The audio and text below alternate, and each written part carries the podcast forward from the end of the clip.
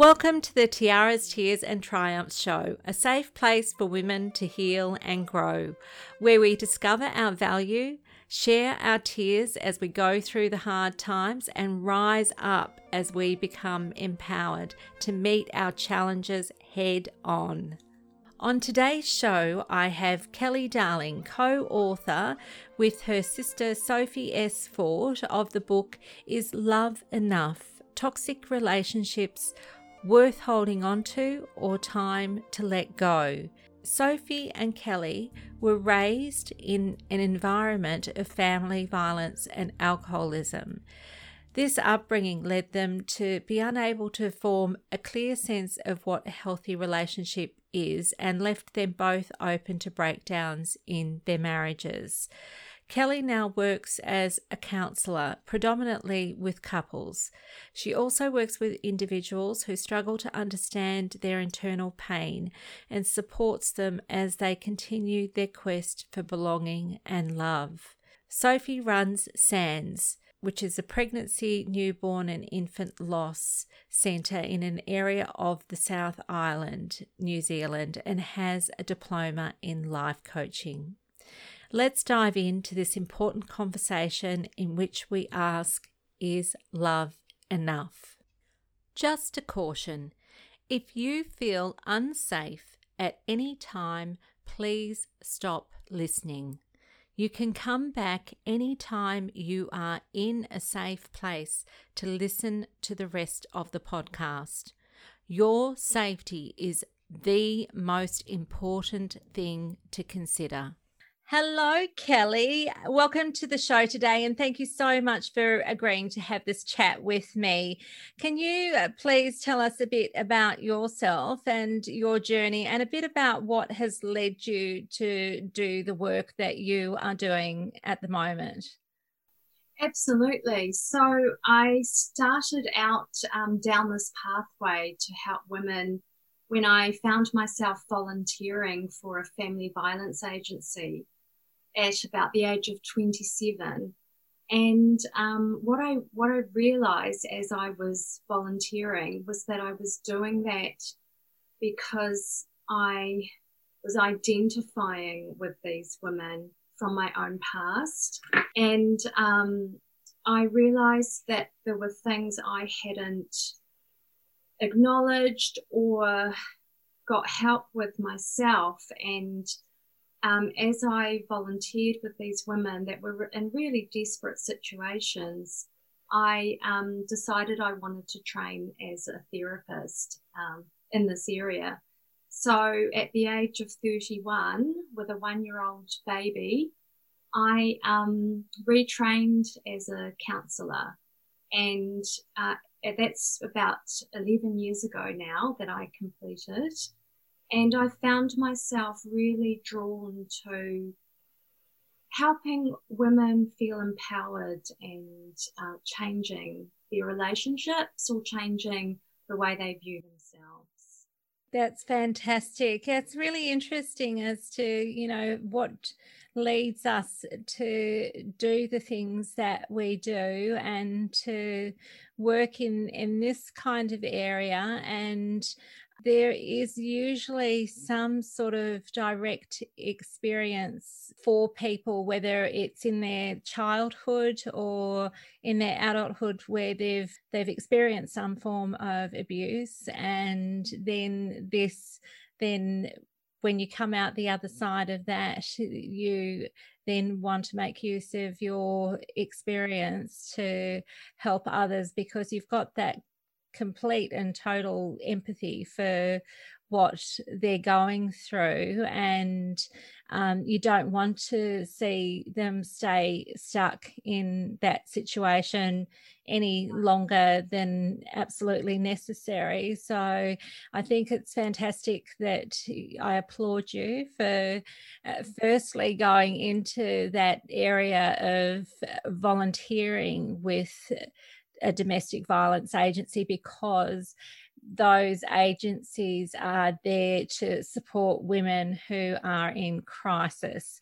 It's not just uh, the stage of abuse where things are becoming unmanageable. They are completely unmanageable by the time a woman is referred to a domestic violence agency, and things are very frightening for the woman and uh, potentially if she has children for the children too. So it's it's a very critical area to become involved with. And um, you're seeing women when they're at their absolute most vulnerable state and um, there's a lot of a lot of support needed at that critical time and just from my own personal experience with having that need to be involved with domestic violence agencies because things had become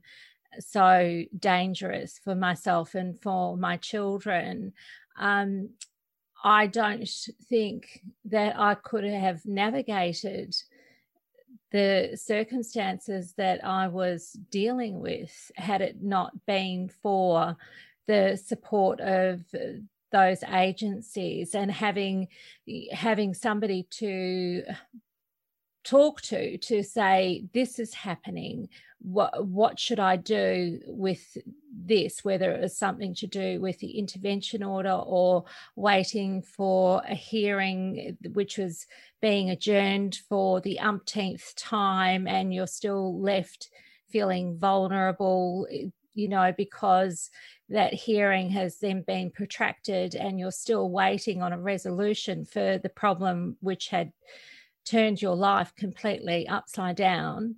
Yes. Um, there's, you know, this eh, sort of support is so needed. And I'm just so pleased that there are agencies in different countries who give women support in this much needed area. And I do remember I had some support from somebody that there were people working in different roles in that agency and there was you know somebody who was giving me um, i was getting some sort of legal advice i was getting some um, helping me to unpack the trauma, you know, assistance that um, I was feeling.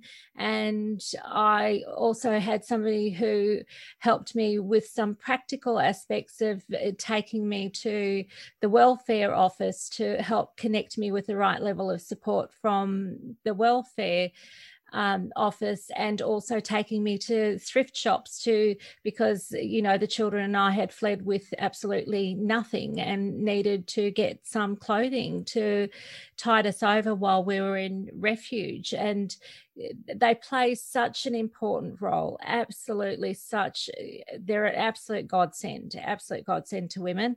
And I eh, really applaud you for involving yourself in in an agency and then going on to further yourself in becoming a trained counselor because that kind of emotional um, support is absolutely needed. And it's not just a case of being needed for it's not like having this wound that will heal within a week or two weeks.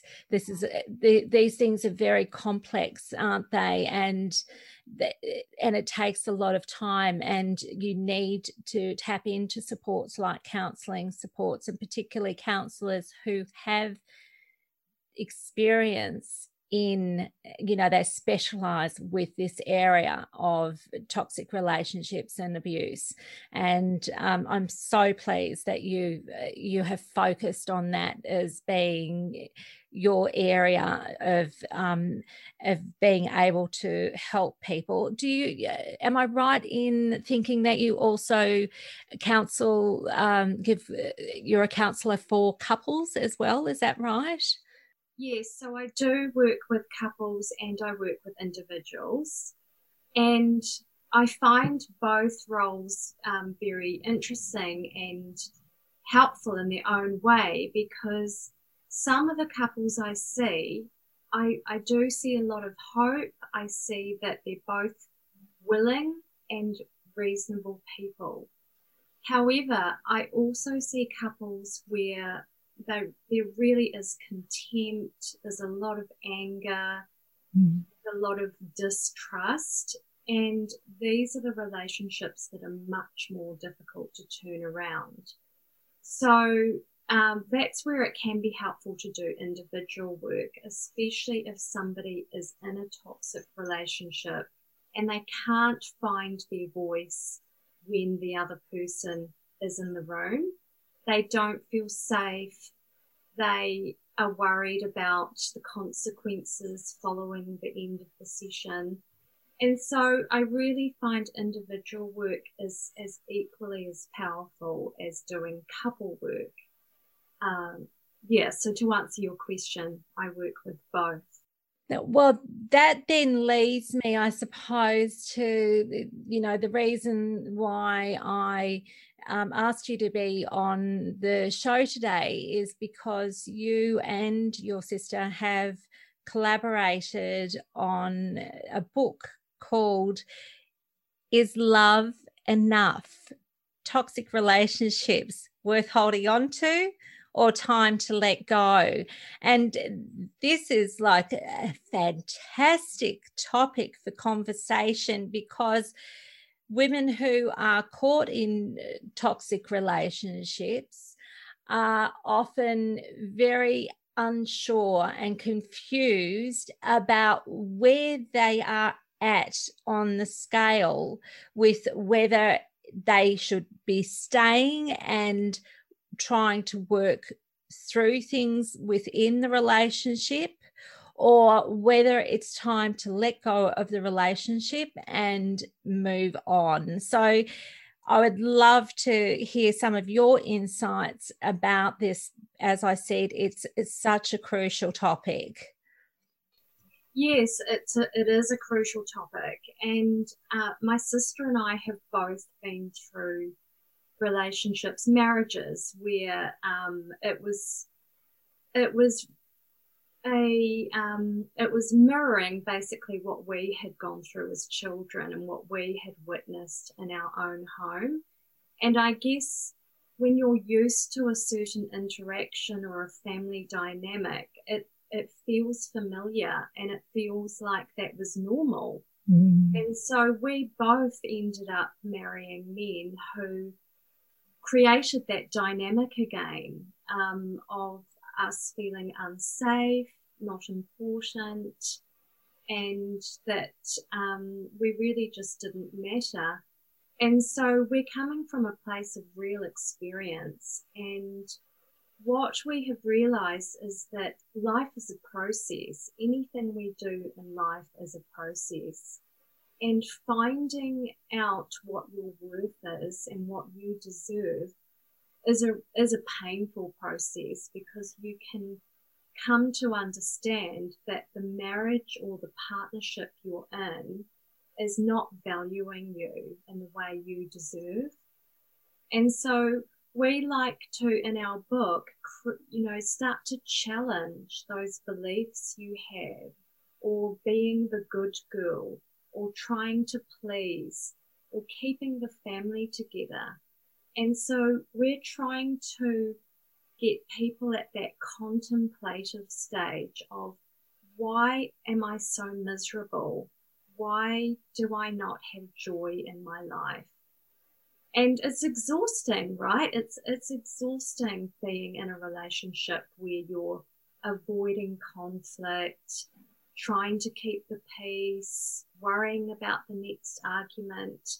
And so we're here to help people through that process so they can really gain an understanding of what they truly deserve to feel empowered. That's fantastic. And that point that you've made so many, you know, valuable points uh, with the things that you've just said to me one of the points um, that you make in the way in which women become disempowered within a relationship as that being a very good indicator uh, you know if you're in being presented with that um, contemplation of am i empowered in my relationship or is there something uh, going on where I'm feeling disempowered? Am I feeling like I don't have a voice anymore? Am I feeling like I've lost myself in this relationship? Um, am I feeling like I'm compromising what is important to me just to try and keep the peace?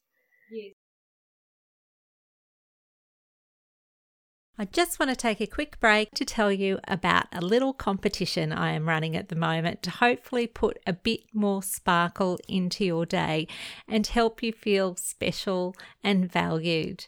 I believe every girl deserves a bit of sparkle power.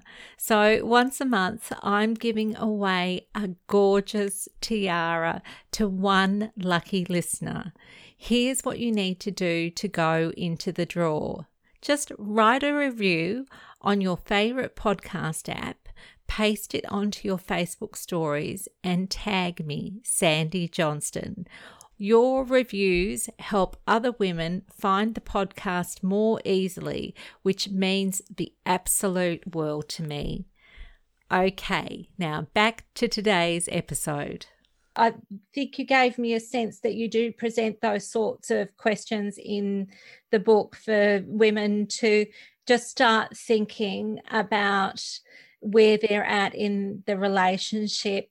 Do you then, in the book, also lead on to the different paths available to women to go down uh, in terms of seeking some support to either try and work through things in their relationship or support that they might need in exiting their relationship if that's what they feel is the right thing to do.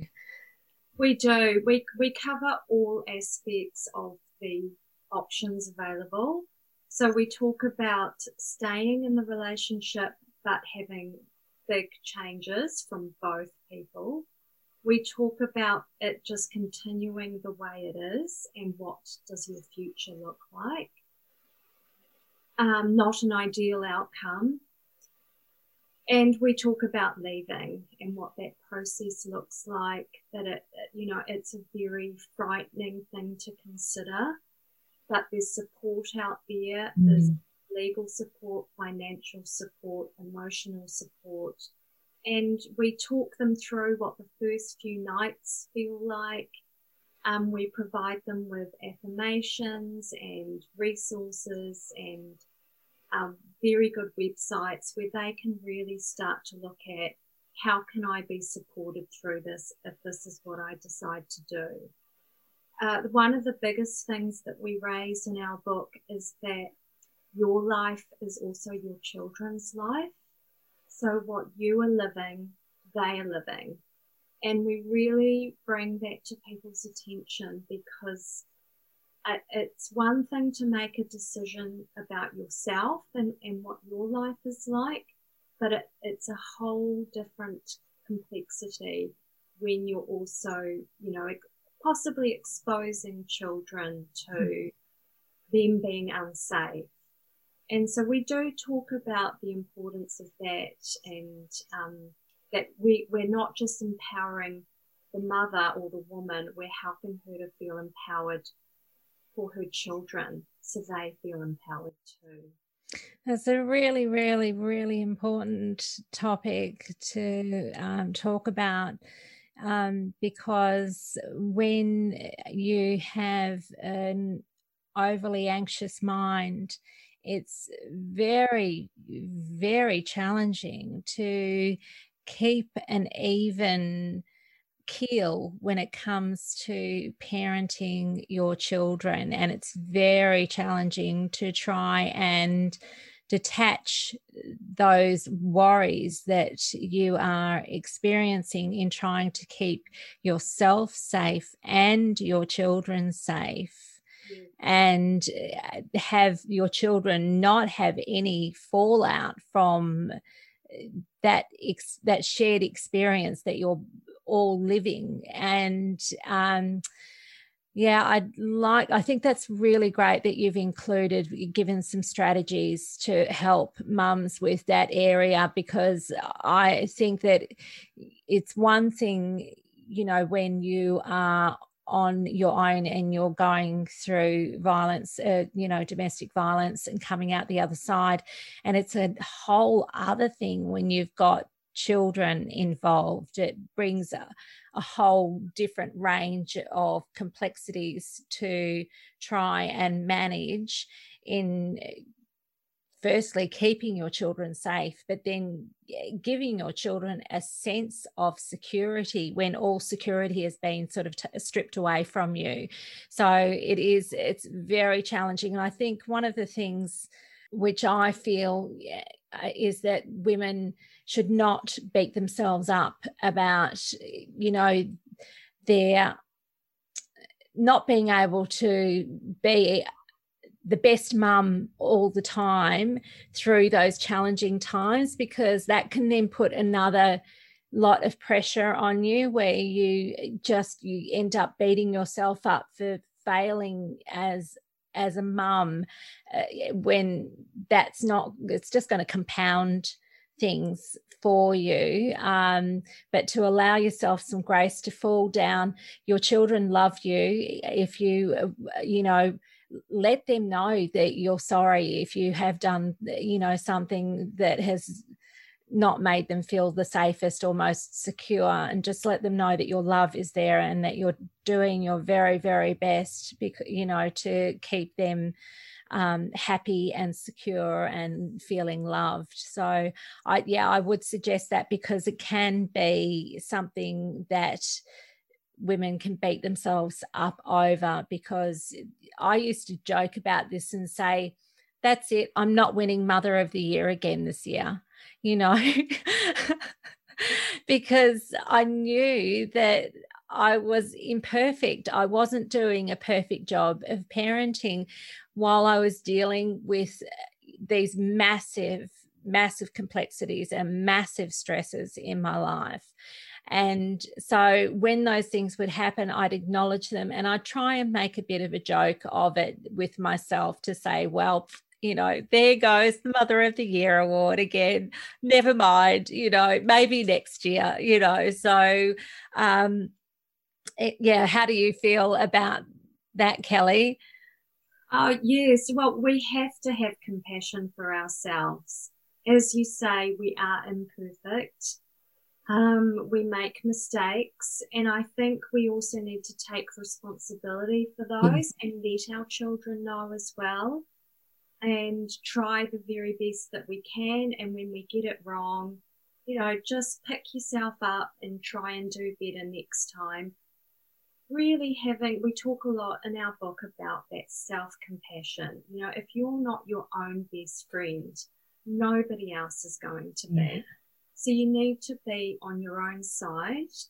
And, you know, if you've made a mistake, just try differently next time.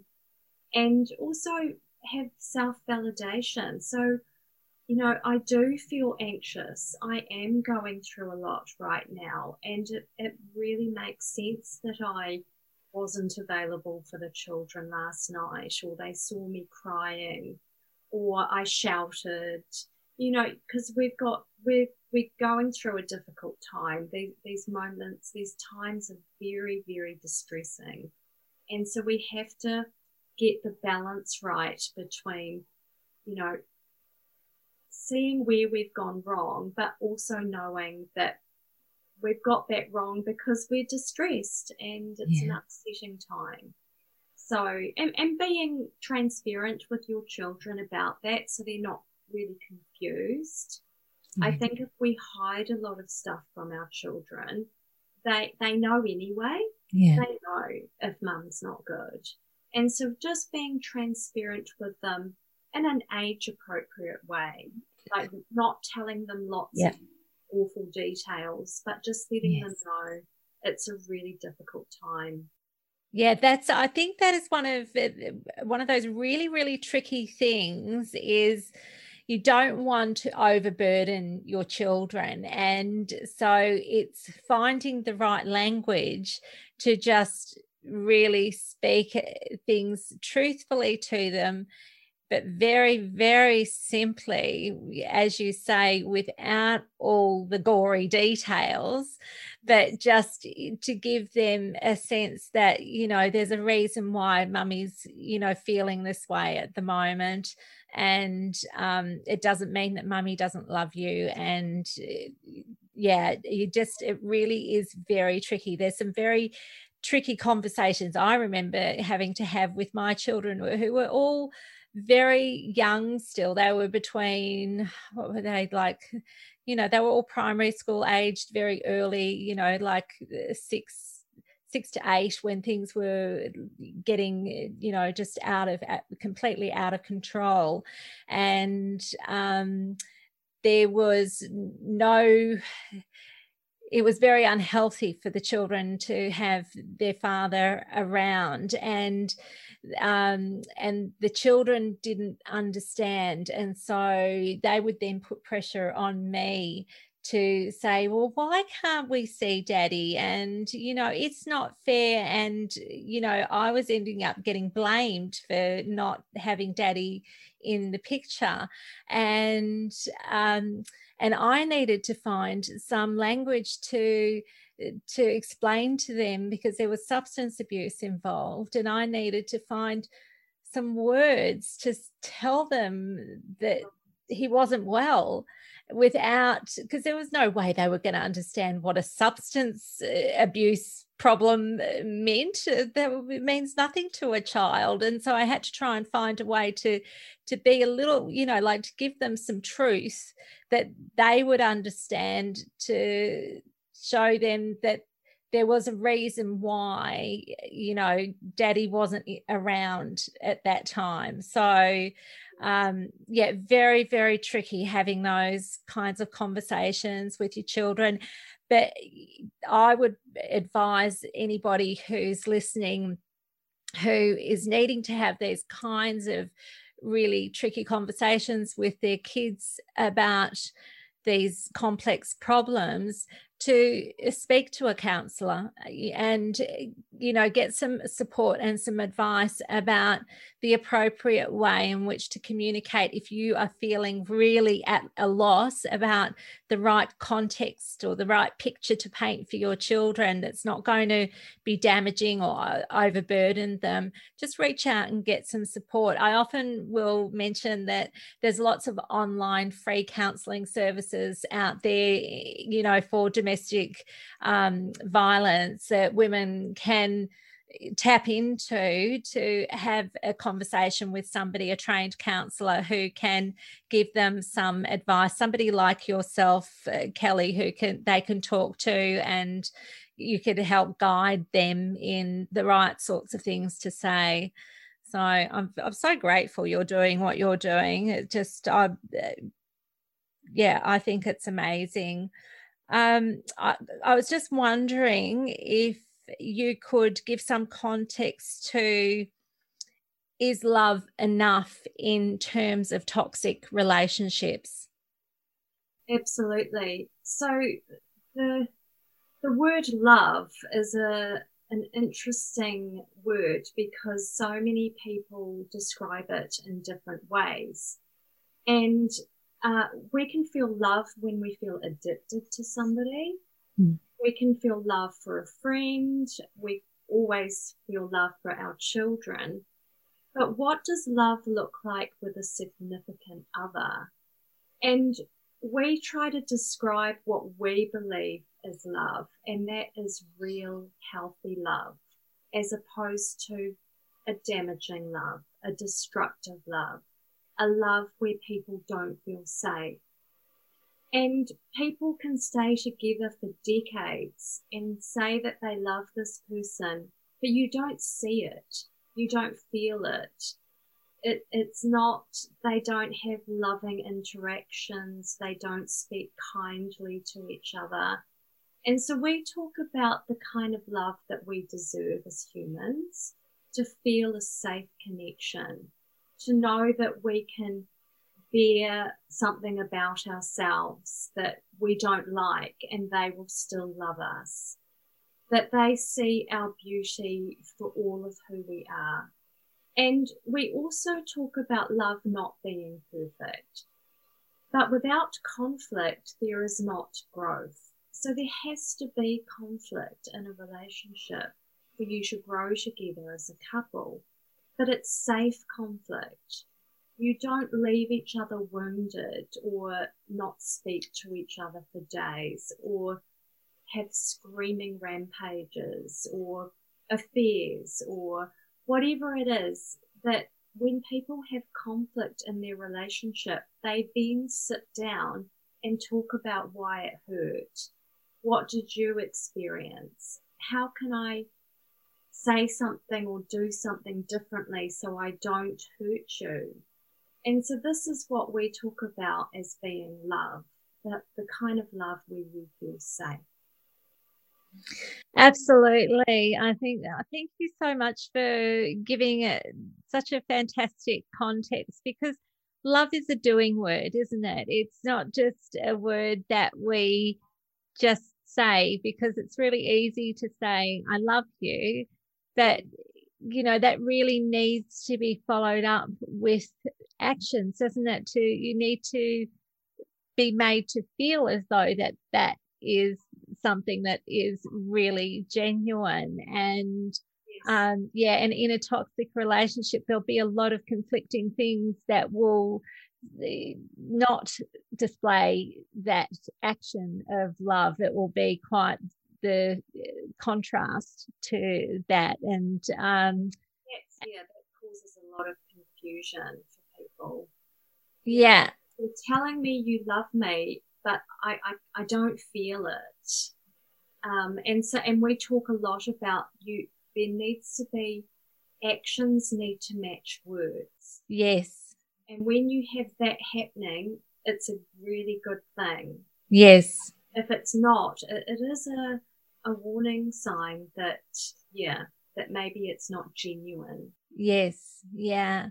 Um, and what you said too about the love oh the, w- within a healthy relationship that there needs to be some conflict because that is what enables us to grow and our whole purpose in life is to grow and develop. And it doesn't mean that the you know the minute that we're finished with our schooling as children that we suddenly know everything there is to know about life and love and the universe. We that that is just a, a, component of our learning which is dedicated to education at that time. But there are so many different forms of education that we go through in life. And that those formative years as we're growing up and we're receiving our sort of academic you know education to prepare us for adulthood and for the workforce more, more than anything there's not a lot in there that goes into our emotional development. And that in terms of our exterior schooling experience all of that emotional development really comes from uh, the environment in which we're living um, in our home, in the context of our home. And so, if we're not really developing and growing much, you know, because of that experience for us in our childhood, then we've got a whole lot of extra learning to do in our adulthood. And that's okay. It just, you know, I think, as you say, life is a process or it's a journey. And, you know, it doesn't mean to say that we won't learn these things or we can't learn these things but they they are there to be learnt as we journey along in life no matter what stage we're at in life and you'll find a lot of people who are older will say, I've still got so much to learn. Whereas when we're younger, we think we've got all the answers, and it's really, it's really, really funny. A quick question Do you ever wish you had more confidence to work through conflicts in your relationship? And Do you wish that you had the courage to face the things that are holding you back? Or have you left the relationship and you just don't know how to start piecing your life back together again? Do you feel like it's impossible to have something better? Now, I'm not talking about putting your safety at risk to achieve a better life. I am talking about putting your safety first and doing the things you need to do to achieve the things you deserve.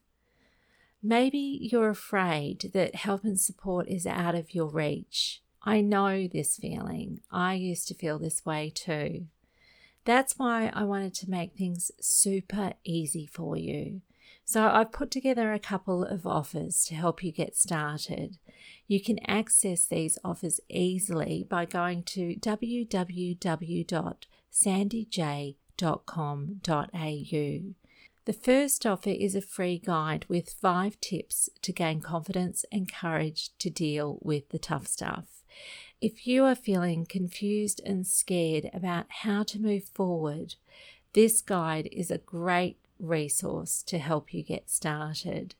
The second offer is a discovery call, which is my gift to you, which was just for the month of November, but I wanted to extend this offer all through December and January, as I know the holiday season can be an especially challenging time of the year where people need extra support.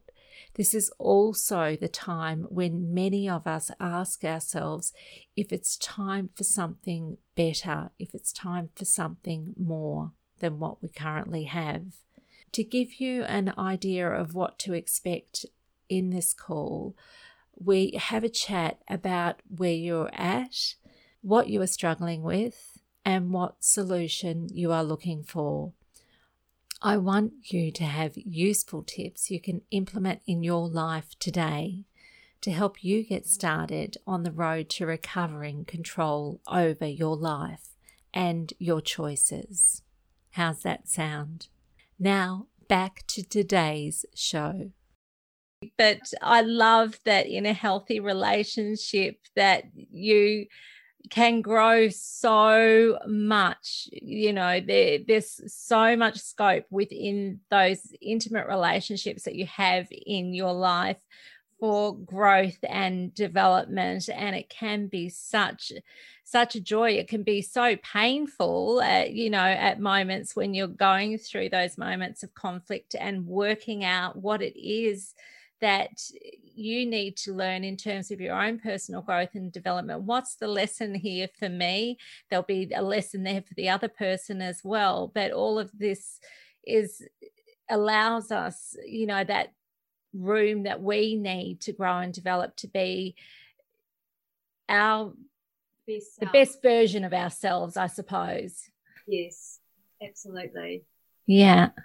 Um, I just wanted to add one thing about conflict. I think if people don't have any conflict in a relationship, then someone is not speaking up or saying what they need to say because you most couples are very different people and they have different backgrounds and different ideas about things so that that conflict is healthy if its experience is safe but if, if there's no conflict at all, then somebody might have lost themselves or just going along with keeping the peace. So that's just important to note as well.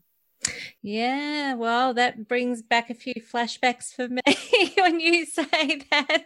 I've been there, definitely. I've known what it's like to um, just really lose my voice and take the path of least resistance.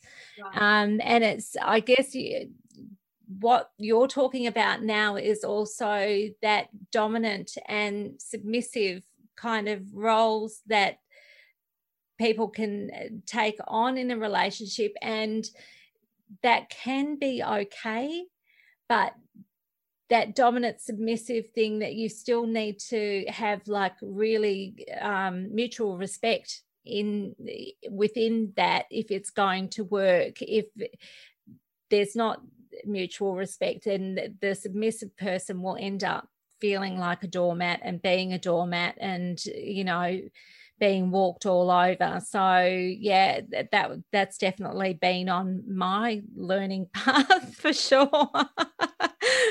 Thanks for bringing that one up.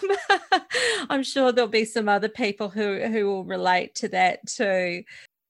Okay so the next question I'm going to ask you, you know, you may be aware of the statistic that it takes a woman um, on average 12 times before they finally break free from an abusive relationship. Can you suggest some tips for women who think it's time to let go, but don't think that they can break away? Yes, um, that that is tricky because they need to know somebody in their family or a friend needs to know that they're thinking about doing this. So, one of the most important things I would say is don't do it in secret. Do, I mean, do it in secret from the person you're trying to leave, but have a safe person know what you're trying to do. Also, um, prepare in advance. So, so have some money set aside, some cash know where your passport is, um, ha- have a different credit card at a different bank. Um, try and, and have some really practical things organized so that you know uh, when you do decide to leave, because sometimes people decide to leave without knowing they were going to do it on that day. It might just be that they've reached the limit or something has happened and they've been sent over the edge. And sometimes we just don't know. I didn't know the day I left my husband that that was the day. Um, so we, we need to be prepared and, and have a backup plan and have somebody know what we're doing. So um, that would be my advice. And also reach out to those free resources online, um, free texting, the counselling services, the family violence agencies because they are designed to help these vulnerable people. They are there for you and you you deserve to use them. Don't don't feel like you don't deserve to access a service mm-hmm. because you do. Yeah, thank you. That's really great that you said that at the end too, because there's so much shame and embarrassment women feel about being in that vulnerable situation.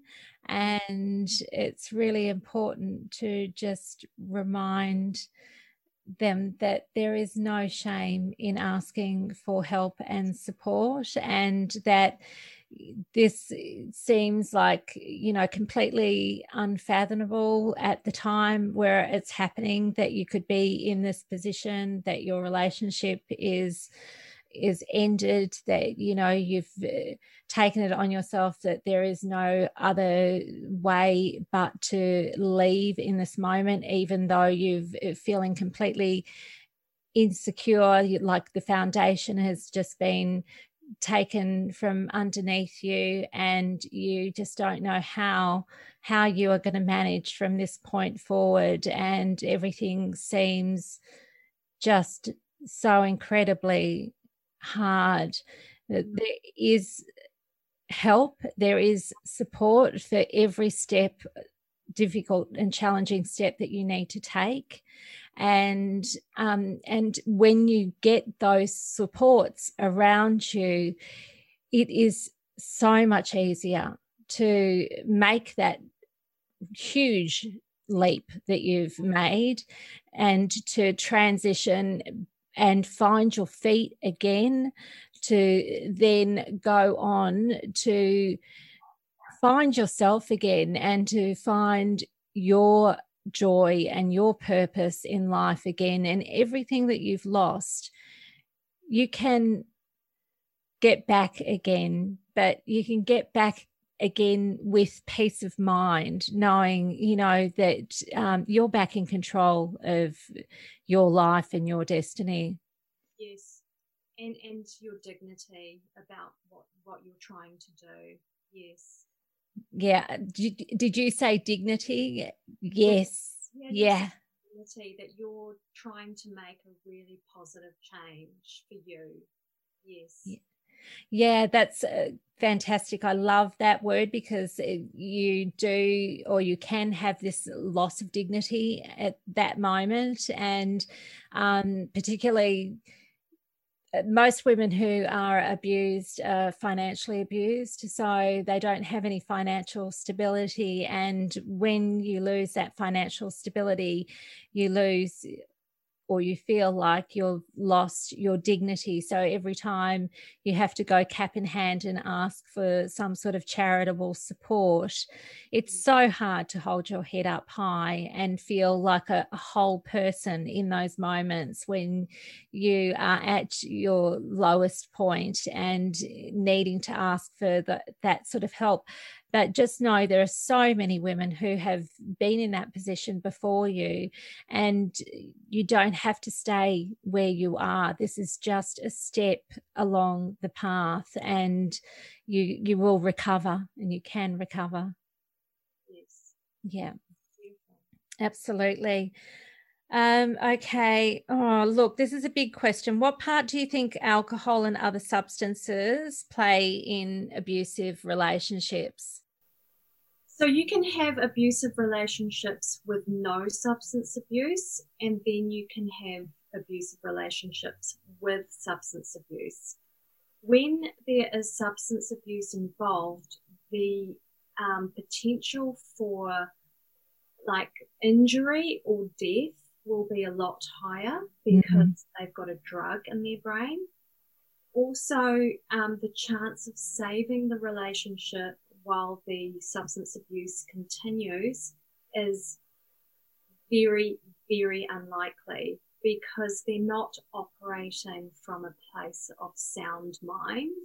Mm-hmm. And um, a, many people with substance abuse problems, particularly violent men, will will bl- blame that on their partner or um, say, you know, I don't have a problem. I'm not getting help for this, and you've just got to to manage or deal with it.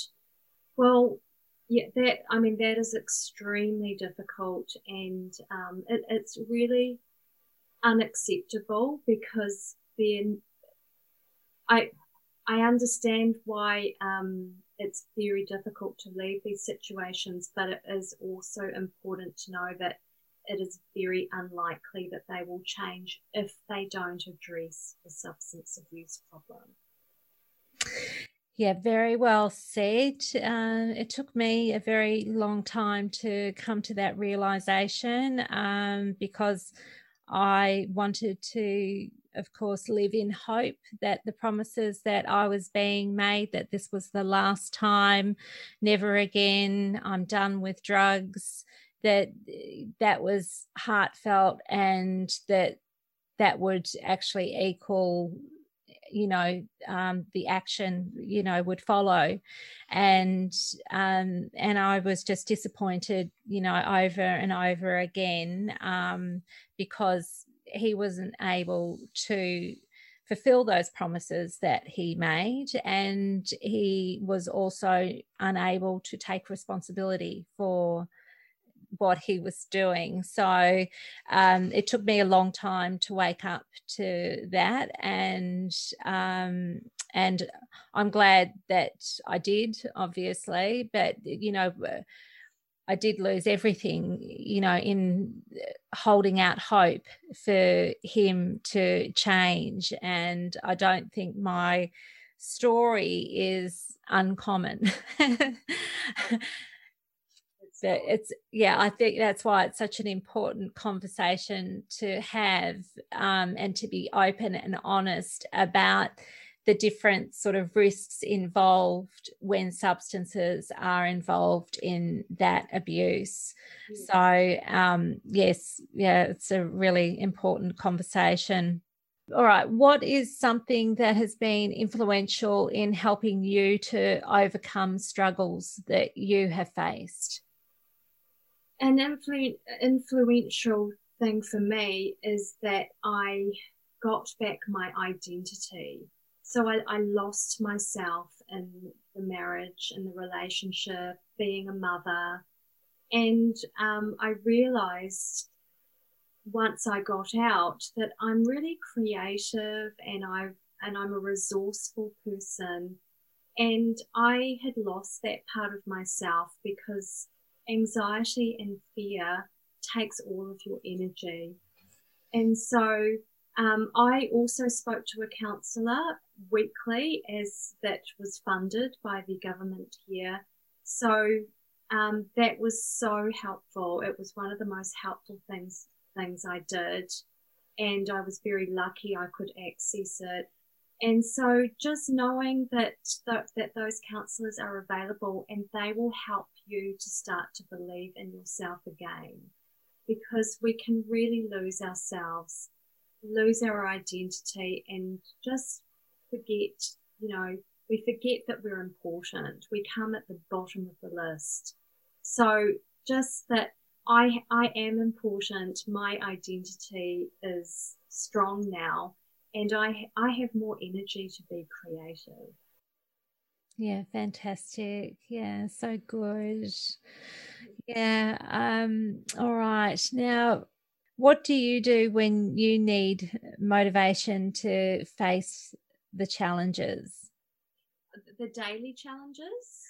Yeah, I guess so. Let's talk about the. Let's go back and rewind to that time when you were coming out the other side of your broken marriage, and just let's talk about it in that context. And so, what do you do when you need motivation to face, uh, or did what motivation did you need to face those challenges? Yeah, so I did depend heavily on my sister who was a great support. So mm. if I was plummeting or felt that I couldn't get through the day, she would remind me that I needed to for myself and for my daughter. And um, an important thing that I realized is that I could allow myself to feel to cry and feel sorry for myself for about 30 minutes. And then I had to get on with my day because if I stayed in self pity, then I wasn't productive. And so um, I gave myself the compassion that I deserved. I'd have a big cry in the shower or driving to work. And then I'd say to myself, okay, right, time to step into the day. And so that's really important to to do that. And and and then let people know if you if you are having a particularly bad day and they can just be a little bit more gentle with how they talk to you or or what you need if you're at work or with friends. So so just telling people where you're at, but don't get caught in the self pity because yeah that, that can um, trap you. Yeah, absolutely. That's such good advice, really, because um, it is easy to get stuck in that place. It's really understandable to fall into a well of self pity because of uh, everything that you're dealing with and, you know, the emotional turmoil that you're dealing with the trauma, the anxiety, it's very, very easy to fall into that well of self pity. But um, if you do fall into that well of self pity, then it's, it becomes really difficult to pull yourself back out of it. And um, my children too were, you know, my saving grace because they basically I, I knew I had that very similar self talk to you. So if I allowed myself that moment to fall down because of everything that was on top of me, then I would say, well, right, okay, that's it. But now it's time to get up and uh, look after these kids. So you become very, you know, very practical, don't you? And, and, that I think that's a real strength. It can be a real strength. And it, it, maybe you're just going through the motions, you know, to get through your day during those times. But it, it really builds so much strength, inner strength in you when you can give yourself that nudge to continue on with whatever responsibilities you have um, that strength will just continue to to grow eh, when you're going through those challenges. I love that advice. I absolutely love that. Thank you so much for that.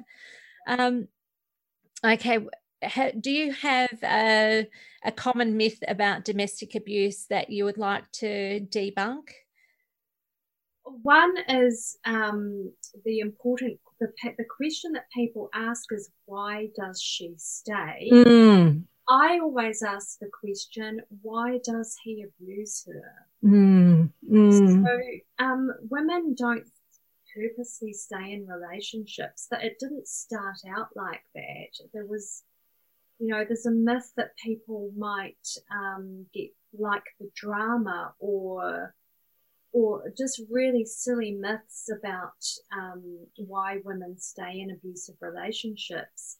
But they, they stay in abusive relationships usually because they're frightened to leave or because mm. they've been so um, depleted of resources and self worth over the years that they don't feel that they have any value. So they don't want to be in those relationships, but that they've lost the value. And mm.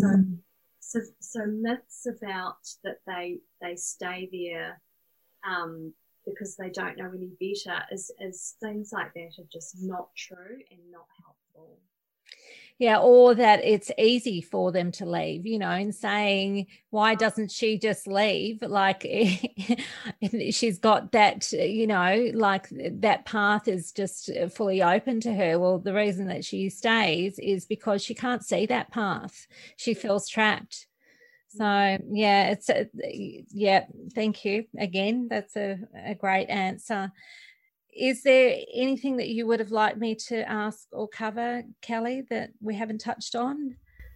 Um, just a reminder too that you you are a person of value, and um, and that there is there is a life to be led after an abusive relationship, and it can be a really beautiful one. Yeah, fantastic. Now, the listeners, could you please share any links for the listeners to find you and to find your book, Is Love Enough?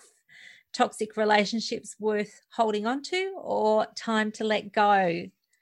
Yes, so uh, you can go to our website www.isloveenough.com where we have the paperback and ebook available. Also, we're up on Amazon. So if you search the title of our book and maybe the authors, Sophie or Kelly, that will come up as well. And you can find us on Facebook, Sophie Kelly Love, and you can join our group and get great resources and information. Fantastic. And I will include all those links in the episode notes for the listeners to find you. And for the final question, because this podcast is the Tiaras, Tears, and Triumphs podcast, what does this title mean to you as a woman? Oh, good question.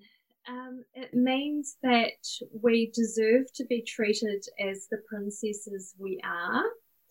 We um, will have tears along the way, but they can be tears of joy. And when they're tears of pain, it means that we are learning something and we will always triumph at the end. So life is swings and roundabouts, but at the end of the day, if we keep moving forward, we can triumph. Fantastic. That's a brilliant answer. Thanks so much, Kelly. And thank you very much for being on the podcast today. Thank you so much, Sandy.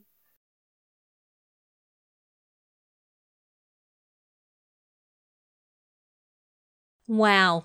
Some days it's so hard to pick the top 10 takeaways from the show because there are just so many fantastic points to take away with you. But here they are. Here are the top 10 takeaways from today's show. Number one, if you can't find your voice in your relationship or if it doesn't feel safe, it is a good idea to seek some support with counseling, therapy, and coaching. Number two, if you are asking, when is it good to do couples counseling. It is good when both people in the relationship are open to working on the issues and still have trust in each other. Number three, Life is a process. Anything we do in life is a process. In relationships, finding out what you are worth and what you deserve can be a painful process. Number four, if you are miserable and lacking joy in your life, ask yourself why and get support. Number five, your life is also your children's life. What you are living, your children are living too. Number six, when we make mistakes, we have to have compassion for ourselves and acknowledge we're not perfect and try to learn from this to do better next time. Number seven, when you make a mistake, try and have self validation by saying, I am going through a lot right now. So it is understandable if we cry or we fall down, but don't stay down, get up again. Number eight, love equals safe connection. Safe conflict in a relationship equals growth. In love, actions need to equal words. Number nine, if there is no conflict in a relationship, then someone may have lost their voice and themselves in that relationship. Number 10, anxiety and fear steals all your energy. If you stay in self pity, you can't be productive and you can get trapped. Hope you enjoyed the interview as much as I did. Wow. Some days it's so hard to pick the top 10 takeaways from the show because there are just so many fantastic points to take away with you. But here they are. Here are the top 10 takeaways from today's show. Number one, if you can't find your voice in your relationship or if it doesn't feel safe, it is a good idea to seek some support with counseling, therapy, and coaching. Number two, if you are asking, when is it good to do couples counseling. It is good when both people in the relationship are open to working on the issues and still have trust in each other. Number three, Life is a process. Anything we do in life is a process. In relationships, finding out what you are worth and what you deserve can be a painful process. Number four, if you are miserable and lacking joy in your life, ask yourself why and get support. Number five, your life is also your children's life. What you are living, your children are living too. Number six, when we make mistakes, we have to have compassion for ourselves and acknowledge we're not perfect and try to learn from this to do better next time. Number seven, when you make a mistake, try and have self validation by saying, I am going through a lot right now. So it is understandable if we cry or we fall down, but don't stay down.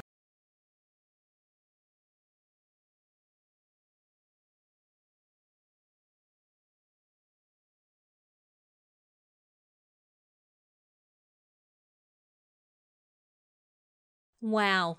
Some days it's so hard to pick the top 10 takeaways from the show because there are just so many fantastic points to take away with you. But here they are. Here are the top 10 takeaways from today's show. Number one, if you can't find your voice in your relationship or if it doesn't feel safe, it is a good idea to seek some support with counseling, therapy, and coaching. Number two, if you are asking, when is it good to do couples counseling? It is good when both people in the relationship are open to working on the issues and still have trust in each other. Number three, Life is a process. Anything we do in life is a process. In relationships, finding out what you are worth and what you deserve can be a painful process. Number four, if you are miserable and lacking joy in your life, ask yourself why and get support.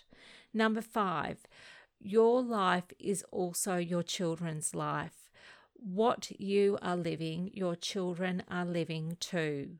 Number six, when we make mistakes, we have to have compassion for ourselves and acknowledge we're not perfect and try to learn from this to do better next time. Number seven, when you make a mistake, try and have self validation by saying, I am going through a lot right now. So it is understandable if we cry or we fall down, but don't stay down, get up again. Number eight, love equals safe connection. Safe conflict in a relationship equals growth. In love, actions need to equal words. Number nine, if there is no conflict in a relationship, then someone may have lost their voice and themselves in that relationship. Number 10, anxiety and fear steals all your energy. If you stay in self pity, you can't be productive and you can get trapped. Hope you enjoyed the interview as much as I did.